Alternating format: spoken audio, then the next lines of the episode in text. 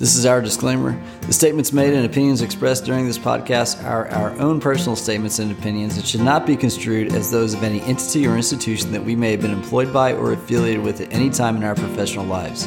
Additionally, we take patient confidentiality incredibly seriously. For that reason, any reference to stories about patients have purposely been modified so as to not identify any particular patient or location. Finally, while we are both doctors, nothing that we say in this podcast should be construed as medical advice. If you are in need of medical advice, please contact your personal physician. Remember that although we are doctors, we are not your doctors. Thank you. What's up, Colin? Hey, What's going how on? you doing, man? Raj? I'm doing good. Uh, Man. not Good much. To see you. Good to see you. Welcome, everybody. ER Docs, Crucial Talks. I'm Raj. I'm Cullen. Welcome, guys. What are we I, doing uh, here? Well, so we should uh, we should welcome our new listeners. We've been getting I some new listeners, right? I agree, and and and thank you all for tuning in. Our new listeners are probably not aware of what we're doing this for and how this got started. But in brief, during COVID, uh, you and I were a couple of ER docs. We trained together. We've been friends since then. It's been a long time, probably over ten years, and we decided that through mutual friends that observed our just fireside chats over Zoom as we hunker down and you know lock down that maybe we ought to record some of these conversations that we've had. And some of the conversations just kind of led to things of introspection self-improvement just rethinking how we think about the world uh, to steal shane parrish's uh, concept. And here we are what three years later man. Um, Has been three years? almost three years. Lots of downloads uh, tens of thousands of downloads. Really appreciate all the input from everybody and the growth and uh our we've we've really kind of kind of honed in on sort of our sweet spot for our podcast right initially we are kind of like kind of in the wind kind of trying to figure out where we belong in this whole podcast world and you know that here we are kind of focusing in on some of the things that matter to us and matter to people we care about and hopefully matter to our listeners so that's that's where we're at man what do you think Yeah, I totally agree. And I mean, hearing us ramble uh, might get old to some people, maybe not. But uh, I know that we, I know that we've both kind of grown as people by doing this because you know we've had some really interesting guests who have taught us a lot of things. It leads us to think about what we say and how we act, and you know improve ourselves.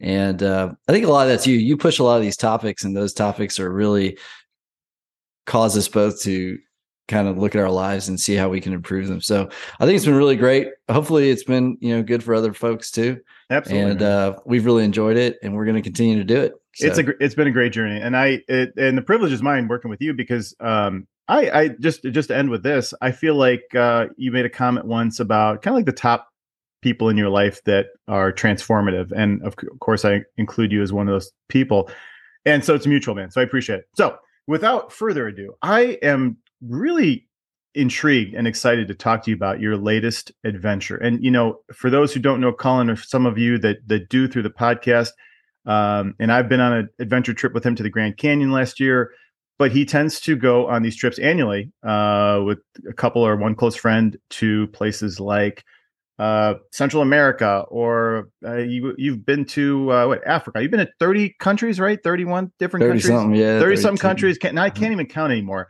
But the most recent was right here at home, United States. He went to Yosemite National Park. And I want to ask you about this trip for a couple reasons. One, because you called me from when you summited and Mhm. called me on face uh, FaceTime. And it was cool because I was just sitting down to write a chart. And you don't know this, but we were getting ready to intubate somebody, intubate, put them on life support. And but I knew that you were up there. So I, I knew kind of you were starting this hike and that you were going to call me because you always call me when you summit, which is really cool. And um, it- it's always kind of dicey connection when you're up there at altitude. But I sat down and I just kind of propped my phone up because man, if he calls, he calls. You called. It was ironic. I was just thinking about it. I talked to you and Deepak, and you had this great thing to tell me, like other than just summiting. You you just like, and then I, uh, uh, felt, uh, and it was like, Oh, and and I couldn't hear any of it. And uh then I oh through text I kind of knew that something had happened um Hmm. and that you had so I, and I, I to this day I don't know the story. So I'm, I'm glad to Oh, wow. hear. But I knew thought it was but then we talked about it over text some of this uh without still knowing what exactly happened. So it brought us this concept concept of fear and how I want to talk about fear as something we've not brought up yet. And so fundamentally you and I we were talking about you know fear and like what is it biologically? Let's start out with that. Um we were kind of picking the internet for some of this stuff. Do you want to get mm-hmm. into that just a little bit colin like you're a doctor. If a person asks you as a doctor what is fear? What what, what is where does it start so fear is something that we feel right and it's something that starts in our brain and it starts in the towards the middle of our brain kind of our older part of our brain um, and it involves technically areas called the hypothalamus, the amygdala. It has some interplay with our frontal cortex as well, um, and our sensory cortex. But basically, it's a evolutionary, you know, protective factor where when something, you know, say you're you're scared, and for history, uh, our species, right, has been scared of things eating them at night, predators coming out oh, at yeah, night eating. Yeah. So what happens? Like we're scared of the dark at a certain point in our lives, and mm-hmm. uh, sometimes still, like you're still scared that you know when you walk by that closet at night that something might be in there. Like I still, like, and you know, there's not, and you know, we have. I still have it. Called just a little fear, bit of a yep. Fear extinction, where after a time you learn not to be scared of that. But naturally, we are scared of a lot of things and we express mm. fear. Uh, and what happens with fear is you launch the fight or flight mechanism, right? So you get an adrenaline release, uh, you get cortisol release. And so what happens is you reach this state of arousal so where you are ready to f- fight or run, right? And so um, and then some of this is just a reflex like the mm-hmm. startling reflex right like mm-hmm. someone scares you and you mm-hmm. you jump you have no control over that to a certain degree um, and all these things happen very quickly and what can happen over time is that you can have uh, an anxiety response. I kind of think of, I don't know if this is technically accurate, but I think mm-hmm. of anxiety as fear that keeps going and keeps going and doesn't solve itself in one way or the other mm-hmm. and then you start to continue to worry and it starts off an even worse chain of events in my mind yeah, where you can yeah. start breathing very fast and having what is classically deemed a panic attack sure sure and uh, we'll get to that but that's what happened to me up on this mountain in yosemite and uh, uh, and so I don't know. Is that a pretty good explanation, yeah, or that uh, that's uh, that's a one that's a great that's a great explanation because sounds like what you're saying is there is this uncontrollable sort of like inner pathway to fear that is sort of beyond our you know the the intellectual uh, and the, the the the front of our brain which controls the here and the now and the you know here i am my consciousness.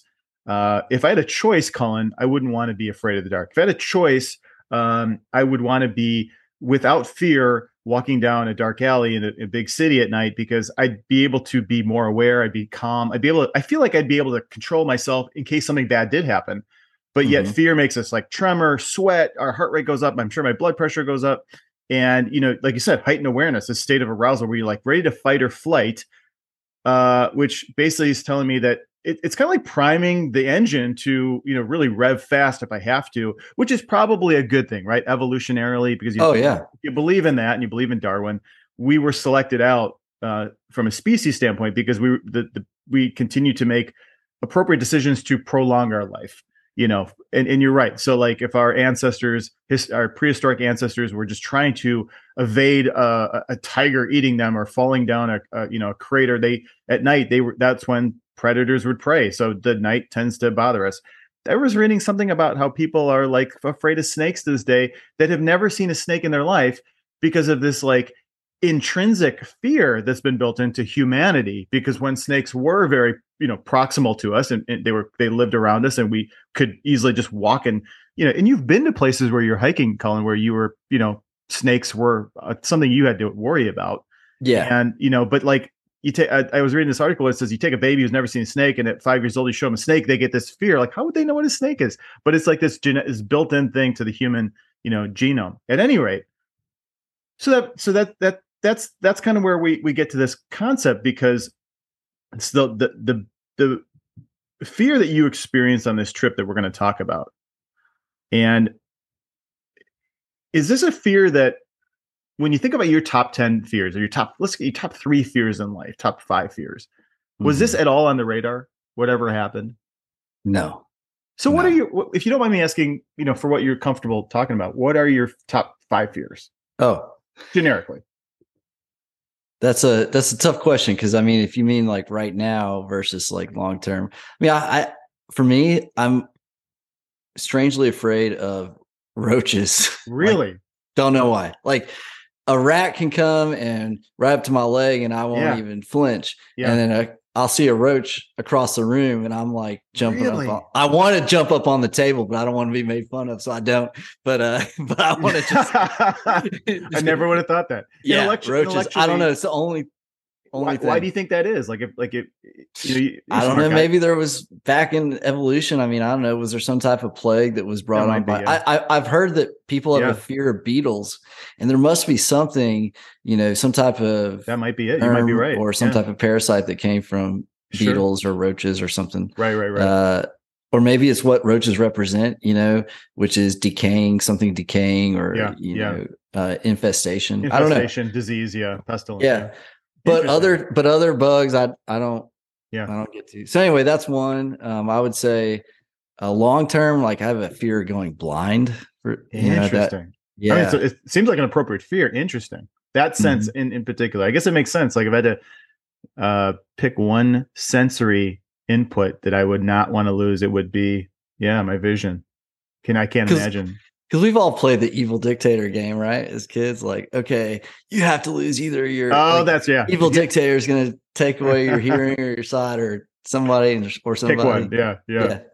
what well that's a couple I, I don't know if i want i don't know i'd have to think about the other three but what about you give me some uh So you know, just being in the fears. being in the business, uh, the the med business, I'd say like getting a the terminal diagnosis and knowing that, you know, I Hmm. guess less less worried about like the suffering, but more knowing that like being aware that my timeline is notably shorter, and I'm aware of how short it's going to be. You know what I mean? So Hmm. like yeah that uh, I would say, um, uh, you know, a, a fear of anything happening to the kids um, as a big second one. Um, even though, like it, it, it I, and I've read this, like we were looking at the top ten fears of, in America from like the last decade. We were most recently talking about 2021 and 2018, and one that pops up on both of those is one of mine is, you know, not being able to financially fulfill my life or financially, you know, take care of myself and my family in life which you know with, with it's logically it doesn't it, it's not something that would happen but it, it's a fear because it just it leads down back to the pain and suffering pathway so i you, you- march down that Mhm. well why are you afraid deepak our buddy always kind of says and train, ra- raises his kids in this way and he says okay well why are you afraid of that let's march down and break it down so it, it comes down to a, a, a, fear of suffering and pain and um, in, inability to control something. Uh, he had a great one. He Mhm. said, uh, "You know, Raj, I don't just tell my kids, okay, you know, turn, you know, you don't need the nightlight at night. Why are you afraid of the dark in the first place? What is it? What is the worst thing that's going to happen?" And you used to say this. You said, "Raj, what is the worst thing that's going to happen?" I bet you it's not going to happen. There's not a possibility it's going to happen. Yet you still can potentially dwell over that fear, right? We talked about that in the past. So yeah, those are those are like my top two or three. Um, but interesting. So this this fear of what happened on the mountain was not on your radar. So take us through first. What? Tell me about the trip in brief. How you planned it, where you went, Right. and then let's walk. Let's walk through the hike. So uh Deepak and I went on this trip. This was our kind of guys trip of the year. And uh we Yosemite's in California. So we it's this national park, and of course it's, you know, I don't know how many thousands of acres, very Mhm. mountainous region. And so we went out there and we stayed in kind of a lodge uh area for um five days. Okay. Five nights.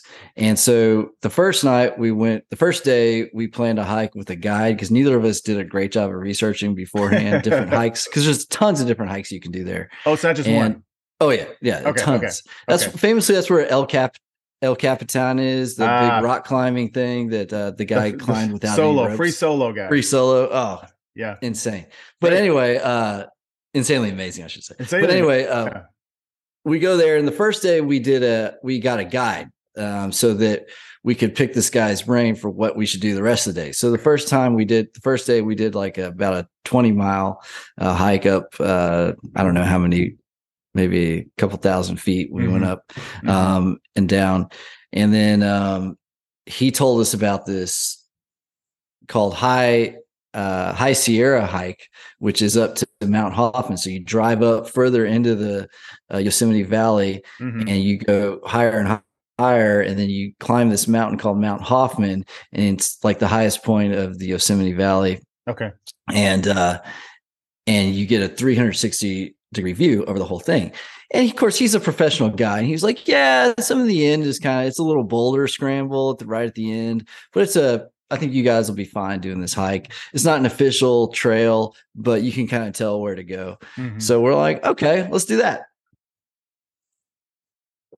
So the next day we woke up and we uh, drove uh, to the trailhead. And first you go to this lake, this beautiful lake called May, May Lake. And the hike there isn't bad. It's about a mile or two.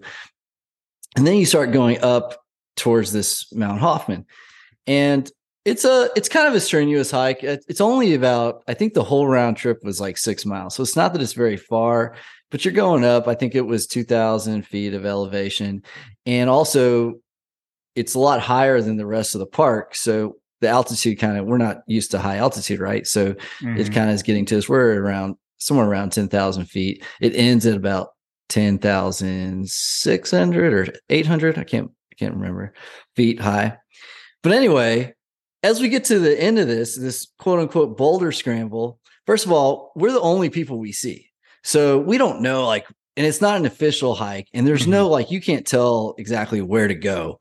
Um, and we're trying to remember what the guide had told us the day before, but we couldn't really remember. And so like we're like, okay. And as you get to the towards the top, it gets a little sketchy. Like you're Mhm. climbing these rocks and and and you're like, okay, I hope I'm going the right way. And we see the summit. And you can tell the summit because there's actually like a little antenna up there. okay. And so, uh, and at this point, we're well above 10,000 feet and, uh, and we're scrambling up these rocks. And I'm kind of right in front of Deepak and he's kind of coming behind me. He's a much better climber than I am, I, I will say.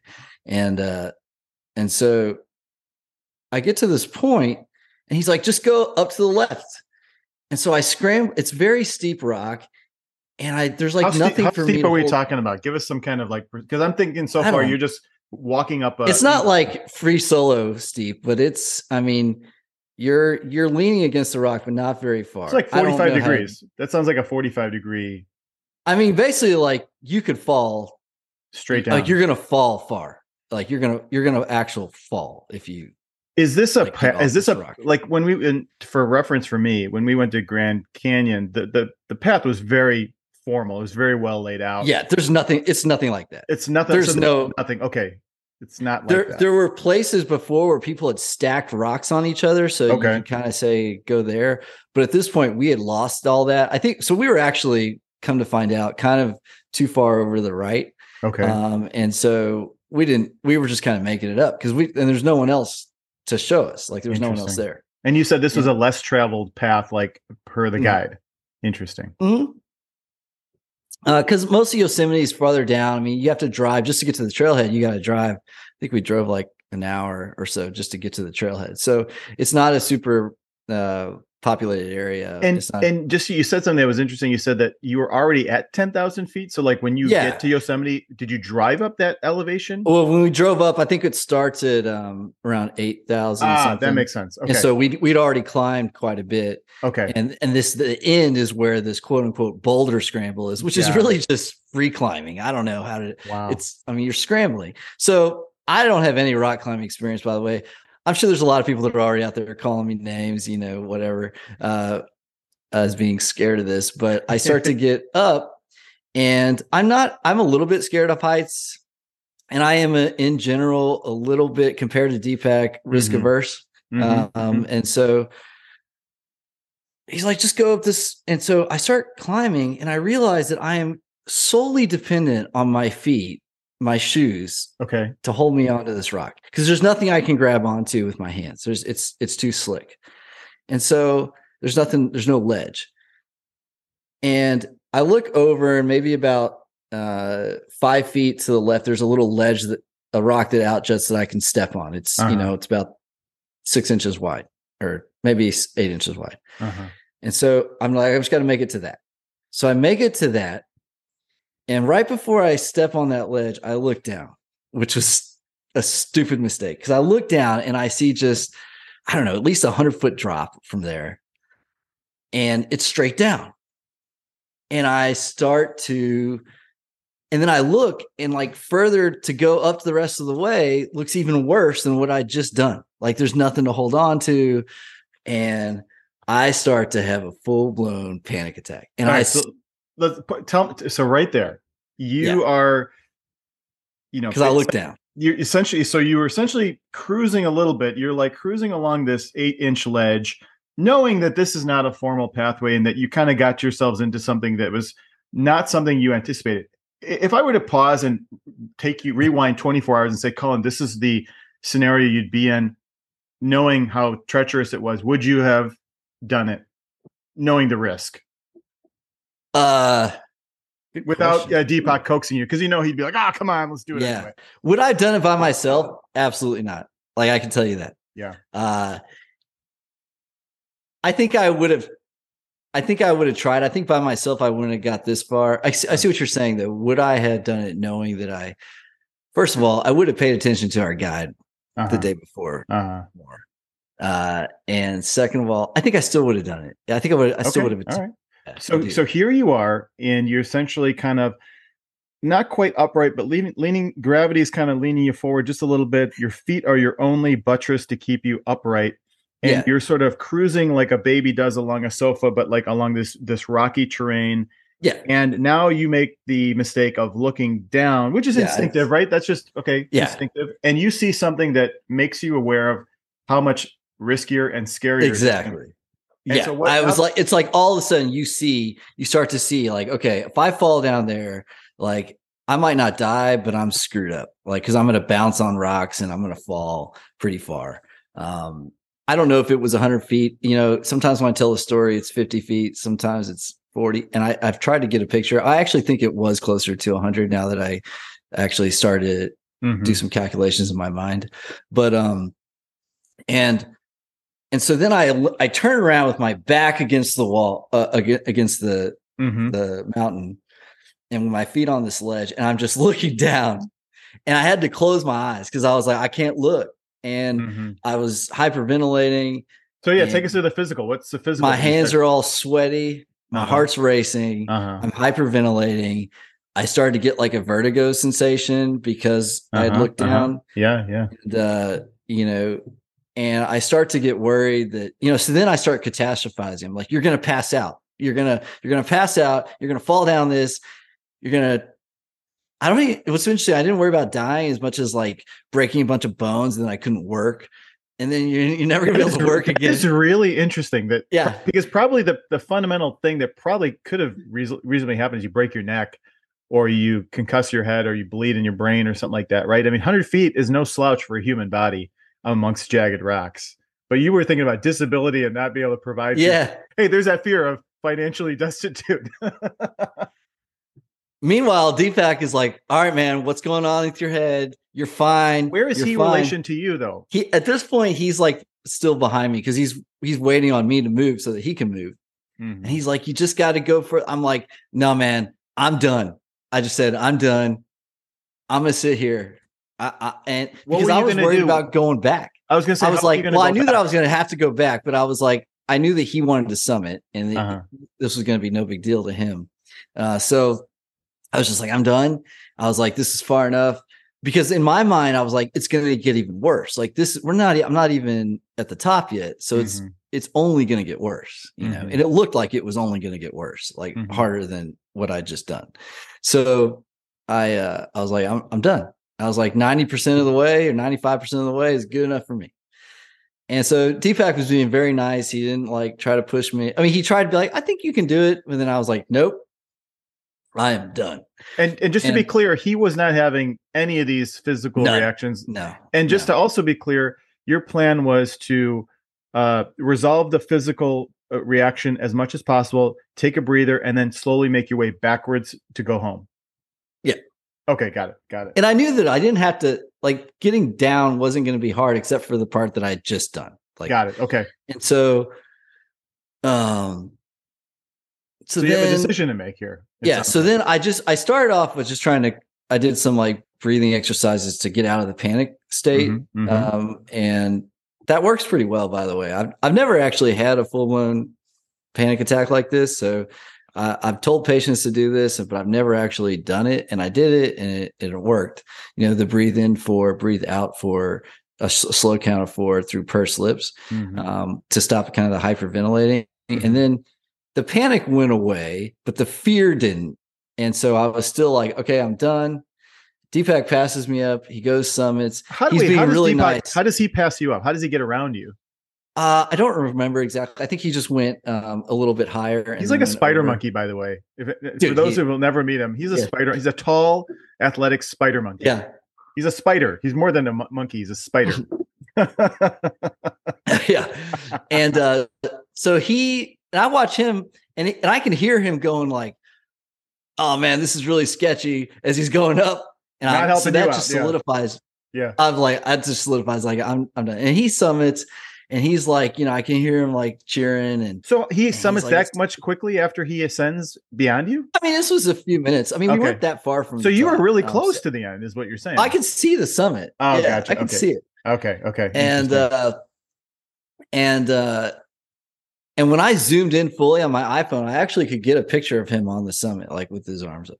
Mhm, Um, and so from where from this little ledge that I'm just stuck on, right? mhm. And uh, and in fact, I've had my legs are starting to go numb, so I'm trying to like lean over on the ledge, like one way or the other. Wow. wow. And uh, I'm just, you know, and at this point, the humiliation kind of sets in, or like the the other side of the speech of like, I'm done. It was like, no, man, you gotta get, you gotta go. You gotta keep going. You gotta keep going. But I was like, nope, I'm done. So Deepak summits, he stays up there for a few minutes and he comes back down.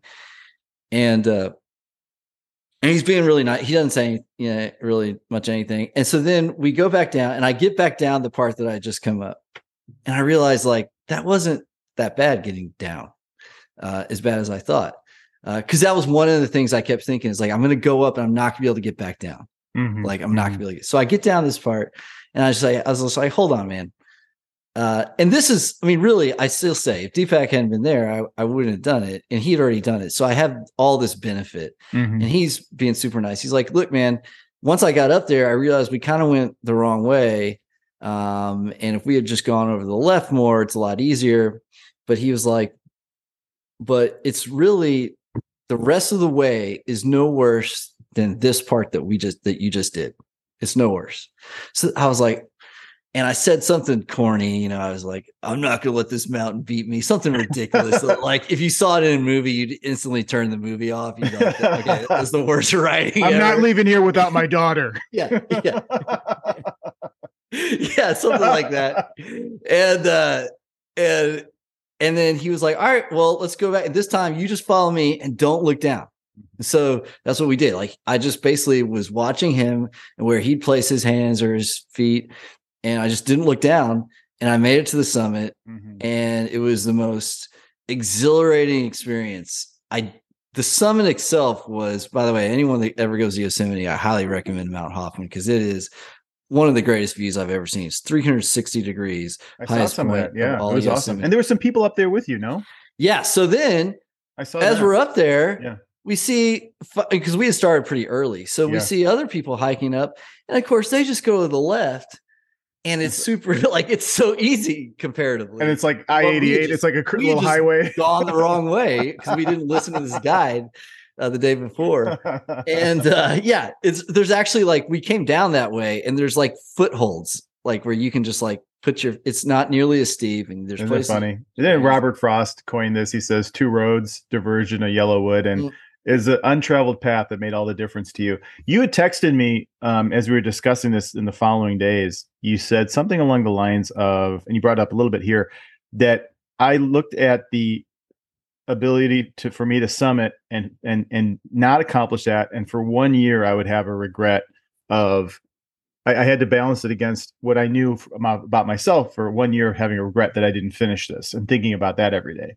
Yeah. Uh, I, I'm really glad that I made the decision to start questioning because as soon as I started questioning Deepak about the rest of the way as we were Mhm. going down, um, he knew that I was having, he was like, he because he immediately said, "I'll turn around and go again if you want," and that was really all I needed um, because we had gone down a little bit before I just because I was just like, this is going to set me back mentally. Mm-hmm. Um, that I didn't that I went 95% of the way and didn't finish. Um, and at this point, by the way, we still hadn't seen the other people. The, the other people were we were just able to see them down below as coming up. And I was like, now this is gonna I, I, actually thought i was like this is gonna set me back because this was our yearly trip right mm-hmm. i was like i'm gonna be mentally defeated and i don't like the repercussions of that yeah. so i actually was this is this is how weird my brain is i was weighing the repercussions of a potential injury with the against stopping something that i think that i could probably do if it wasn't for the fear you know um because you know one thing I was worried about was having that paralyzing you know sensation again, and uh, so that's why it was a. Uh, I'm actually glad that that happened because it allowed me to feel what it's like to overcome that and uh um yeah anyway i thought it was really it was just from a looking at what happened with yeah. the panic attack it was pretty interesting i thought but when when you talk about panic attacks, and you know, certainly you're absolutely right. We treat them. People routinely will come to the department with panic attacks.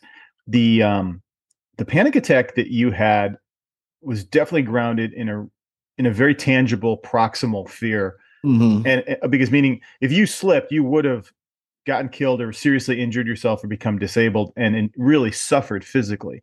So when people, uh, you know, unfortunately have a panic attack, and you know, us as docs treat people with panic attacks.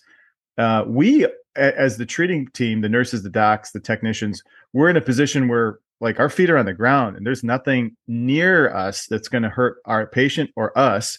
So sometimes we have to take a moment and, and say, okay, well, this person's in a mental panic attack. There is something that they think is going to kill them. It's obvious to us that there isn't anything. Mm-hmm.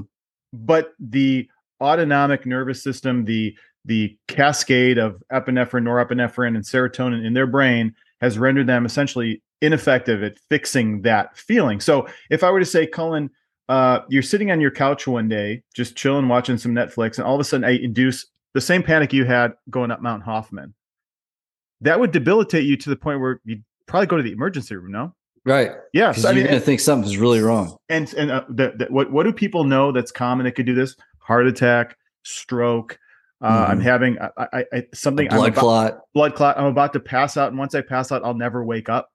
Um, mm-hmm. Everything you experience, I've heard vertigo. My my legs going numb. Uh, I feel like I'm gonna, you know, I'm I'm going to pass out. Uh, my heart's racing. I just, you know, a sense of doom. I'm sure you were, you said sweating. The the world was closing in. You got maybe a tunnel vision. Yeah, you get tunnel vision. Hyperventilation, which means that there's got to be a blood clot or a lung problem or a heart problem it's so interesting and fascinating that you, the doctor, felt all of the, like you said, the first time in your life, you felt all of the manifestations of the death reaction. People's what they what they think they, they should feel in death, in the dying process. Mm-hmm. Yeah, it confirmed what I uh, what I've told patients.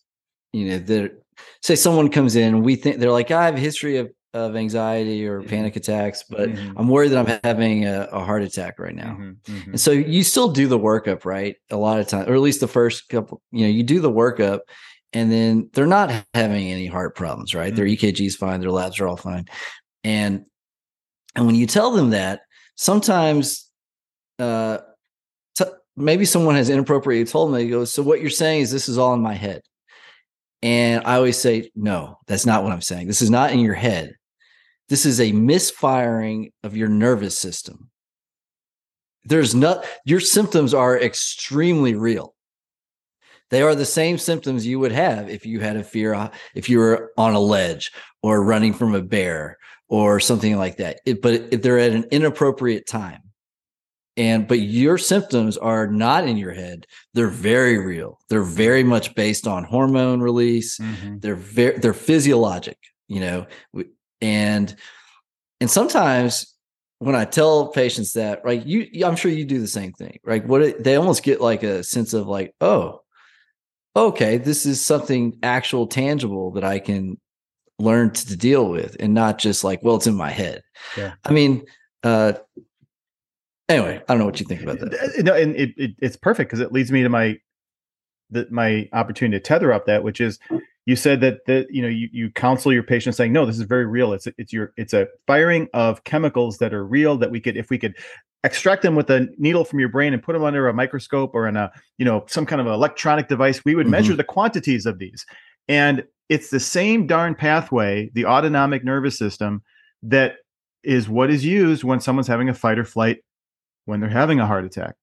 And they come in and they'll be sweaty and narrow vision and they'll feel like they're going to pass out. Even though some of that stuff isn't because of the heart attack itself it's the anxiety response to the heart attack and it's it, it just reminds us all that these things use the same pathways. So why mm-hmm. do the workup in the first place if you know as a doc it's a panic attack that's that's because of non-life threatening things? Because they use the same darn pathways and you can't miss that one that's actually real mm-hmm. And so you have to do it. And so and and and maybe like you do as well i'll give these patients whether they're having a life threat like a heart attack stroke or something like that i'll just give them a teensy bit of lorazepam just to take the anxiety response because it does two things for me as a doctor. One it helps treat my patient from the anxiety and panic about this potential life threat.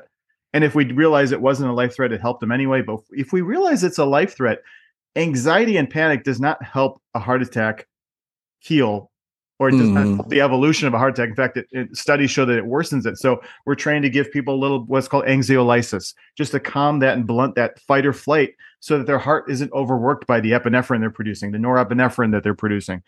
And so it's really interesting that they can. And so it, it's rewarding, I bet, for your patients, Cullen, as I'm sure it is for mine, to say to them, "Look, no, uh, you're not quote unquote crazy. You had some misfiring. And so now the question becomes, well, why did it misfire in the first place? Well, that's for other doctors and other professionals. Yeah, that's a whole other topic. Sure. But it's it's validating to say, no, uh, I was on a ledge and I had these same darn chemicals released from my you know amygdala hypothalamus they pulled in from my sensory cortex my memories of like why I, i'm afraid of like you know injuring myself and becoming disabled as a provider. And you know i thought about my mom and my dad and my wife and leaving them without you know a loved one. All of those things intermingled and forced then your body to have a physical reaction.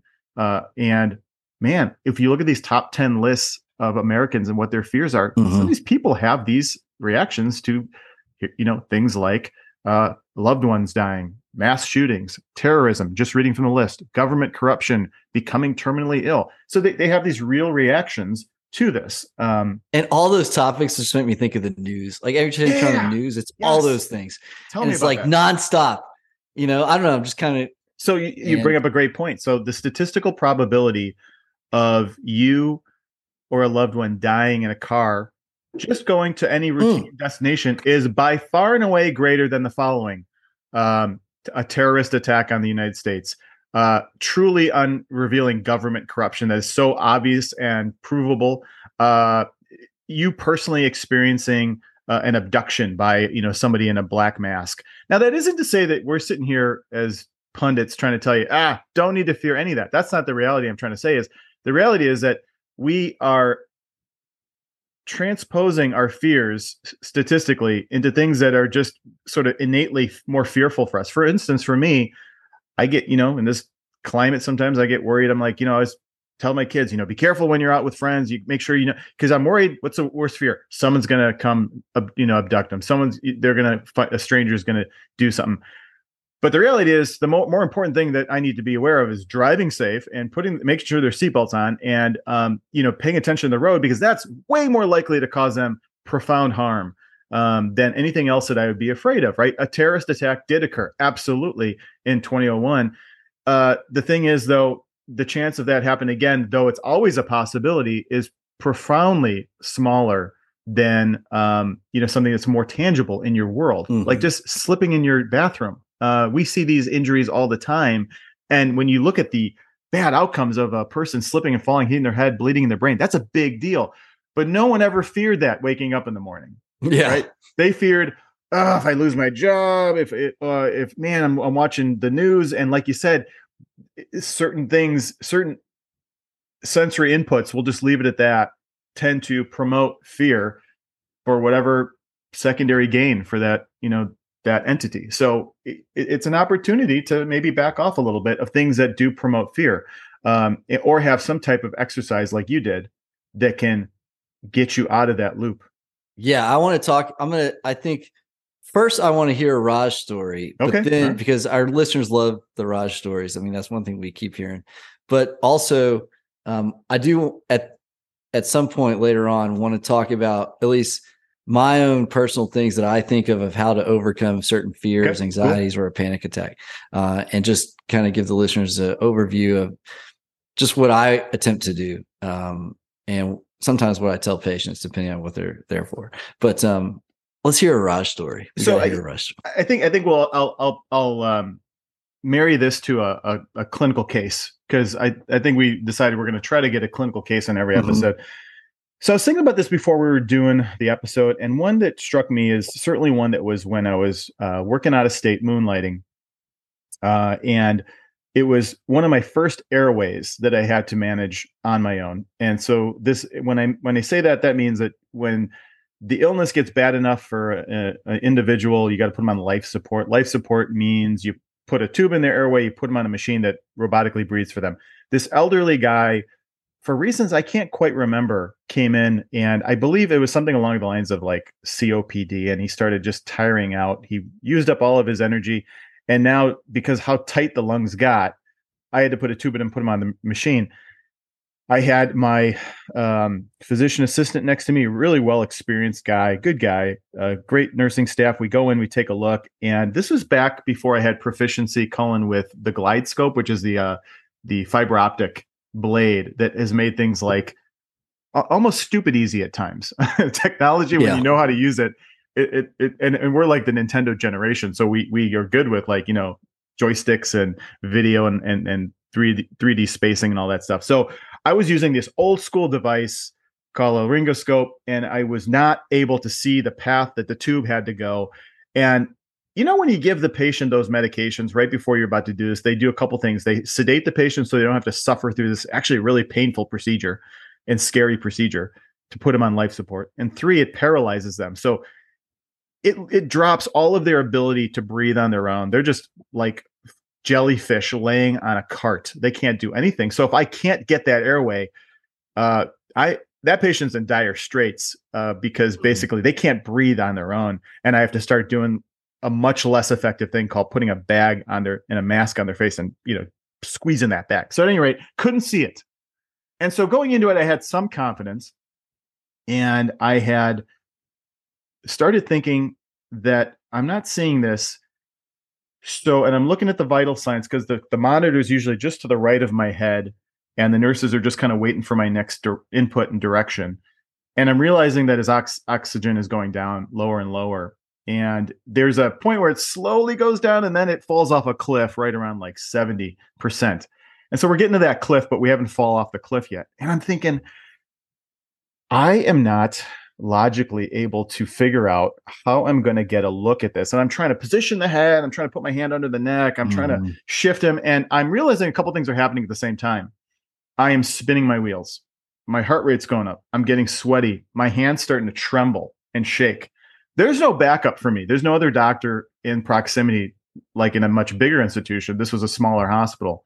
And um, I realized that I, am not going to be able to get it. If I, am not going to be able to get on the first pass, the next thing I'm going to do is I'm going to back this blade out of his mouth and put that mask on and bag him. But then I'm thinking already to the next step. Well, if I couldn't see it the first time, now I'm scared and nervous and I've failed and my confidence is eroded, how mm. am I going to mm. get it the second time? So then I'm thinking about this something this concept called a surgical airway, which is where you basically over the Adam's apple on a gentleman and not in, in a similar area on a woman, you you surgically cut open the trachea, the airway, and then you mm. take tweezers and and uh, spreaders and you jam the tube in there. And that's something that I think I've done. No, I know I've done three times in my life um, and two were people that were one was a cadaver, one was a person that was uh, essentially already dead in the ICU when I was early on in training. I was just doing a, a heroic procedure. Another time was an effective one on somebody who was dying anyway, sadly. Um, and but we were able to get it, me and a, another doc. this was not a this was you know interposed between those who I did not have great confidence in that second procedure. And so I was having to mitigate a lot of fear.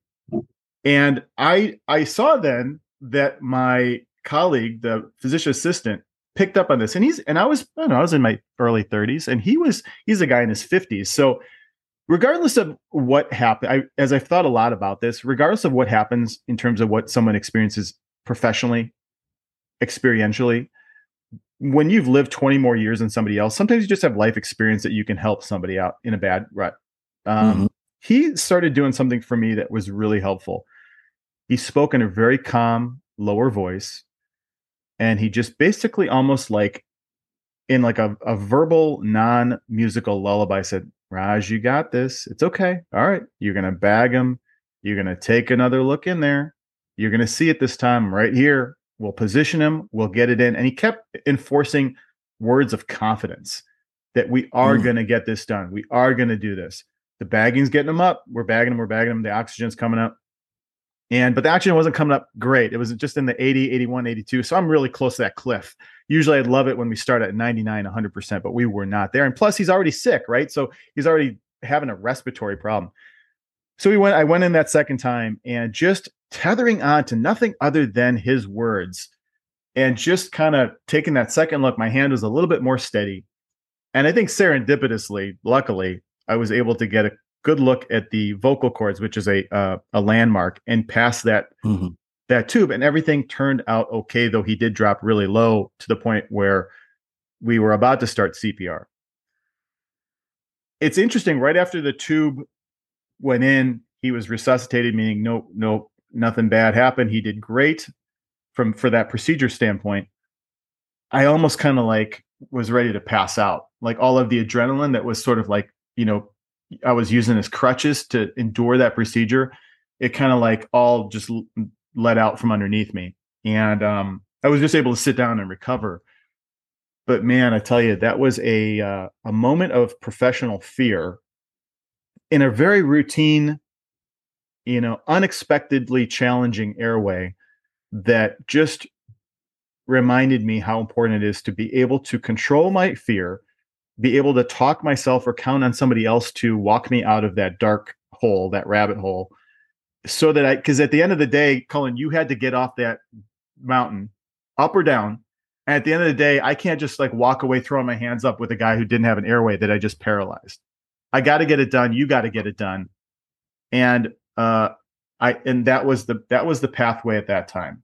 Um, and it's it's really uh, given me a, it was great to experience it, much like your experience on the mountain, because it is it really back then, back in 2008 or 2009, taught me a lot about how do I walk into highly stressful procedures, how to, in particular, the airway, and how do I support myself pre procedure to not be in that situation in the first place, get my ducks in a row, so to speak. So that that's it. That's that's the story Man, that came up. That's such a great story because as you're telling that story, I felt like I was there and I know exactly what you're feeling. And first of all, I, I know that every single ER doctor, probably anesthesiologists, uh, you know, surgeons that do air if if they do intubations, anyone that does intubations mm-hmm knows exactly that situation mm-hmm. and has been there. Mm-hmm. Uh, and and then I'm sure every single nurse and respiratory therapist has seen it. You know, uh, every paramedic that intubates in the field absolutely knows, knows that feeling. Uh, and it, man, it just takes you right there. And uh, I, I want to. That's a great segue into saying into what my kind of tips and tricks are because you did one of them and that and the first thing with mm-hmm. all these is you have to realize that it's happening. And that's very hard to do in the moment. You're worried about this airway, but what you recognize is that oh, my hand is shaking. That you know I'm breathing fast. I'm I'm getting tunnel. My heart rate's going up. You have to recognize that that's happening so that you can adjust accordingly, right? Because you know that you needed to go either onto a second procedure or have somebody intervene in with a calm voice. Thankfully, mm-hmm. uh, you said that was a nurse. It was a, the physician assistant. Oh, the physician assistant. That's right. That's right. Uh, was uh was there to kind of talk you down. Um, but you did recognize, and probably that was also early in your career. Maybe you didn't recognize as quickly as you would now. Absolutely, it taught me a lot. Yes. And uh, yes, sir. Um, and so I think that's the first thing. And what I would say is, if you're having that sensation before the actual thing is occurring. So, for instance, uh, a lot of people public speaking. So, like they're about to go speak in front of other people, like in front of a crowd. And like 10 minutes before, they'll start to get these feelings, right? Mm-hmm. But you're mm-hmm. not there yet. You're right. not at the point yet. Or let's say you hear an ambulance coming in with a child that's unresponsive. Like what happens? Oh, you get you get ramped up, you get scared, right? The first thing I do when I have time and, and I know that this is happening, there's something coming up, uh, like you said, a proximal fear that is arriving soon um, that I have to face is to reframe it and say it's not fear, it's excitement. Because those two things are physiologically pretty much identical. That's true. That's very true. It, and I, I remember I learned this in a psychology class, and a psychology teacher in college mentioned this trick. Um, and it stuck with me because I was like, that's great. And I've used it for, since then. And that is that you reframe it. You say, oh, wait, I'm not scared. I'm excited. And that just shift of the frame oftentimes just alleviates everything or it makes it almost enjoyable. I mean, I think, and then you could, the risk is you could become an adrenaline seeker. But if it's public speaking, you could really start to learn to love public speaking because you overcome that. And then you get that excitement and then you get that reward, you get that dopamine rush. And, uh, and so that's that's my kind of that's just one thing that I use. I, I if I have the time, I turn it from fear to excitement, and uh, and then if I if I you have to realize that it's happening. By the way, you have to realize that you're scared or that you're having these um, this physiological response. And then if I'm like I said, uh, if I'm having a panic attack, I always said this is what I would do, and this is what I did. I do deep breathing. It's a count four in, count four out. I tell this to patients the the count out. So one, two, three, four. I'd go much slower and then out. A lot of times you'll just blow it out, and so you right. have to purse your lips so that you can't just blow it out. And it takes you a, a slow four count to blow it out. And if you do that, don't just do it one or two times. If you do that for ten minutes, you know a lot of times that reverses that physiologic, at least certain parts of that physiologic response. Um, those are two things that I do. I, I, thought I had a third, but I can't think of it right now. What about you? It, so it, I mean that that makes sense, and I, I want to elaborate on the second part of what you talked about because I at times I struggle with insomnia in my life, and one of the techniques is this. It's called this four four six seven method, which is very similar, and it's basically where you take a deep breath in. You're you're sitting there tossing and turning. Okay, so you find a positional, uh, a, a comfortable position in bed, and you start doing this. Take a deep breath for four seconds. Actually, think about one, two, three, four. Hold it for six seconds, thinking one, two, three, four, five, six, and then out seven seconds. But you you have to count the seven. So what is this doing? It's using your frontal lobe of your brain to entirely consume your thought process because in the panic process and the fear process your autonomic nervous system is just having you focus on the fear the catastrophe this loop and so if you said doc how can i get out of the loop i'm going to give you a cognitive exercise that's going to make you focus. So your four and four method is perfect. It makes you focus on, and it's not just now that that's that's mindless. You have to mm-hmm. count because the counting is the actually more, more important part is the, the mental exercise of one, two. So it's that you're doing a physical thing mm-hmm. and a mental thing, and it breaks a loop. It breaks a loop. And why 10 minutes? Because how many times have you tried it for like 10 seconds? You're like, oh, I'm still nervous. I'm still anxious. It, it takes that fatigue. You have to fatigue that loop sometimes and trick it. And so hopefully by the time you're, you're 10 minutes into this thing and you're doing this exercise, even if it's not completely gone, it's blunted to the point where you can now exert more awareness and more like consciousness to to control it. Um, so yeah, so I the the thing I I will do also, I, I I love those two that you mentioned. You mentioned reframe it. First, recognize anticipate and recognize the physical reactions happening because the sooner you do it just like anything else the sooner you treat pain the better you're going to be able to control it the sooner you treat anxiety and fear the better you're going to be able to control it because once the chemicals become overwhelming then you got to do all these other methods uh, is take myself out of the physical environment where i started having to panic for instance it's not unheard of that when i'm having challenged with a procedure where i have a little bit more time i will literally say, guys, I'm going to pause for a second. I'm going to step out of that room, reframe myself outside the room, go back and finish it up.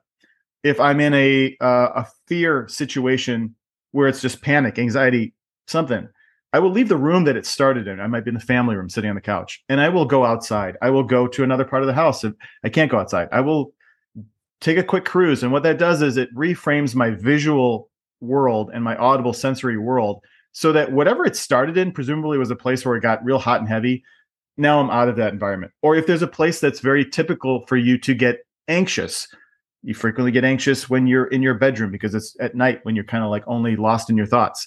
You got to get up and get out of that situation if you can and that's a, that's an opportunity for you to reframe the sensory inputs in your world. So that that's the only other thing i would say is that i and, and again we're not professionals at treating anxiety other than being emergency physicians you know treating a, acute anxiety episodes. However, we're also human beings that have, you know, created our own abilities to mitigate some of this stuff over the years, and that's what we're talking about. Um, yeah, what I try not to do though, and I liked what you said. I'll step out of the room for a second if I have an opportunity, but you don't avoid. Yeah, that's a good point. You know, you don't avoid eventually going back in that room and doing the intubation. You don't the next time an intubation comes in, give that to your colleague. Right. You know, right. You have right. to because that doesn't lead to improvement. Uh, that that doesn't that doesn't make it better. It might temporarily make it better, at least to me. Like if I avoided, like that's why you, I guess you know you asked a great question. Would I avoid going on that mountain if I knew that I had to was going to have that? And now that now that I can see that question, no, no, that's not the right thing to do. Now, does that mean I'm going to take an unnecessary risk and go, you know, try to free solo you know, El Cap. right. No, right. But you know, you got to give the the situation its due respect. And I'm not saying, you know, I don't, I never like that term, no fear. Well, there are some things you should be scared of, and you're you supposed avoid. to be. Evolutionarily, but, but we need to be afraid. Types, but these types of things that are objectively not, you know, going to kill you, mm-hmm. public speaking, you know, doing your job as an ER doctor, certain things that are hard to do, uh, you know you can't avoid those right uh, right. because it's just gonna it's just gonna put you to eventually you won't be leaving the house. You mentioned this. Can you talk about fear extinction? What is that? Well fear extinction is a way that uh so i think where we're almost we're going towards is phobias right mm-hmm. so like an irrational fear of something mm-hmm. you know like for me probably roaches like a good way for for probably me to extinguish my fear of roaches would be to uh like you know not run not run from them uh, realize that and, and, just be continually exposed to them i don't want to do that gosh that sounds joe it wouldn't be like joe rogan where you put your head inside of oh like fear factor no i'm not going on fear factor uh, but it, it, but it is that it's like expose yourself to these little fears yeah uh, the dark is a perfect example if you're scared of the dark the answer isn't to leave the lights on all the time right yeah, it's right, to right get used to the fact that the dark is not going to hurt you. Yeah. You know. Right, right. And there's and there's uh absolutely professional pathways for people with, you know, legitimate fears that are mm. disabling. Uh, you need someone who's a professional who knows what they're doing, uh, is experienced and educated on all the different like uh, standard of care methods, and and and those are really easy to seek out. Uh, but from for, from for people that are just kind of, you know, speak just about us, things that we've done over the years is micro exposure, uh, you know, just a little bit at a time to just be able to mitigate that. And um, you know, one of one of the things I'll keep doing is when I remember when I a, a mentor told me, "What's the what are the three top three four charts that you are most afraid of?" in the ER. And I said, well, fever and headache because I'm afraid of doing a lumbar puncture. At the time, I had very little experience doing lumbar puncture, spinal taps, and I I was afraid to pick the chart up because I said, oh shoot, this is likely I'll have to do that, and then I'll fail at the procedure, mm-hmm. and it takes a lot of time. It's very time consuming. The other one was uh, uh, women with pregnancy issues who had bleeding issues because I was just like afraid of the whole concept of having to address what if there's a loss of the child and that sort of and, and that was a tough one to pick up. Um, and there's there's a couple other ones like uh, dizziness because there's such a broad sort of like pathway yeah. of how to diagnose it with really big risks if you get it wrong. So someone said uh, uh, our our our our uh, friend in common Joe he said just keep picking up those as much as you can during residency because as an attending you have to pick up everything equally. But in residency take your time to just pick up those preferentially if you can and really extinguish the fear. So and mm. so now if you ask me now if joe were to ask me now hey what do you think raj? What are your top I, I said i have no chart that i'm afraid of. Thanks to that pathway i i extinguished any of it. Now there's really nothing because now what i've done is i've done that and I've walked into I can't just only pick up certain charts when I'm a solo provider at a, at a place, but now if there's a chart I'm a little nervous about, I'll, I'll reframe it saying, "Well, wait a minute, wait a minute, wait a minute." one one thing is what's the like you you said you'll say this. What's the worst thing that's going to happen? If I f- find I can't figure out what's going on, you phone a friend. Medicine is full of resources and other people we can the system has provided us other doctors we can rely on a whole system. That's always available to me.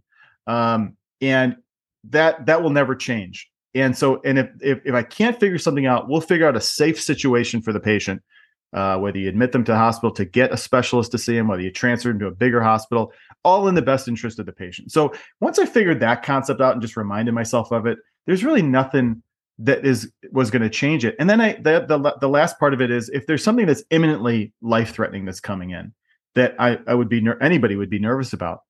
I I have to just remember that in this system that I practice in is as long as I am doing the best I can, you know, going uh, you know meeting the, the the standard of how we practice and doing the best thing in the best interest of the patient, I can only do what I can do. Right. And and and and often for you know a lot of docs that's above and beyond your average doc. And so that's great. And so I can't control a bad outcome. Just like in life, on that ledge, I was thinking about the thing that really put you in that tailwind or that downward spiral, I should say, was when you catastrophized by looking down. Mm-hmm. You you couldn't change the outcome if you did slip and fall. That that cascade of events, once that happened, that was out of your control. What you did have the control over was not starting the catastrophe thought process in the first place. So if there's something you can mitigate to avoid the fear catastrophe cascade, do it and do it early. So instead of me well, also I realized the true fear, the true thing that was scary was if I continue. I mean, because some people do hyperventilate to the point where they will almost pass out. pass out. Yeah, yeah. And I was like, so the real thing that is going that could get, get me here is not this mountain, it's my panic attack. Because oh, if I had yeah, passed yeah. out, if I kept hyperventilating, passed out, you know, then I'm. It's I'm, isn't it ironic? Is, I'm falling. It, it's ironic. Yeah, it, it was, it's. Yeah. Yes, but uh, I love your. Uh, I love that though. You know, um, your example of fear extinction is spot on. Uh, well, listen, hey, this has been exactly what I wanted to talk to you about. Um, anything beyond this, I think we're going to bore our listeners to death with fear and, uh, you know. Yeah. How come you're scared though of uh menus that are not you know several pages long? And like fresh fresh why are you so scared of somebody cooking for the uh, for the, for the new for the new listeners one of the one of our favorite haunts from me and my family is the cheesecake factory and and Cullen has decided that that's not you know one of your favorite haunts? I'm pretty sure every time you send me a picture of you out to eat, you're at the. So yeah, so the, yeah, we're at the Cheesecake Factory. It's good food, a great selection, and uh, you know, it's I, it's you should it's expose a, your kids to the so they're not fear extinction. yeah, yeah. Some food that's not just injected with salt. Though it may be frozen for weeks at a time before it's prepared, it does taste delicious. All right, so uh, bookkeeping. Uh, thanks to everybody for the downloads, the feedback. Keep you know emailing us. Uh, like us on all the electronic stuff like YouTubeage, whatever that is, and smash the like, hit the like. What smash the like? Yeah. Uh, and also um, uh, go to our website, uh, ER Docs Crucial Talks, and take a look at that stuff. We got some uh, content on there as well, and if you have any ideas for show topics, we're going to be bringing in some uh, new guests, new topics. And anything you want to add, Cullen? Oh, yeah. Uh, uh, feedback. We love feedback. Feedback. Unless it, unless it's like ridiculously negative, then keep that to yourself. Keep that to yourself. Uh, and don't forget, oh, Cullen, uh, the new episodes of Yellowstone are out. We'll have to discuss that after you watch. Oh yeah, yeah, buddy. Yeah, yeah. All right, man. Well, listen. All right, dude. Thanks for thanks for uh, hanging out, man. Uh, we'll we'll talk to you real soon. Thank you. All right, buddy. All right, brother.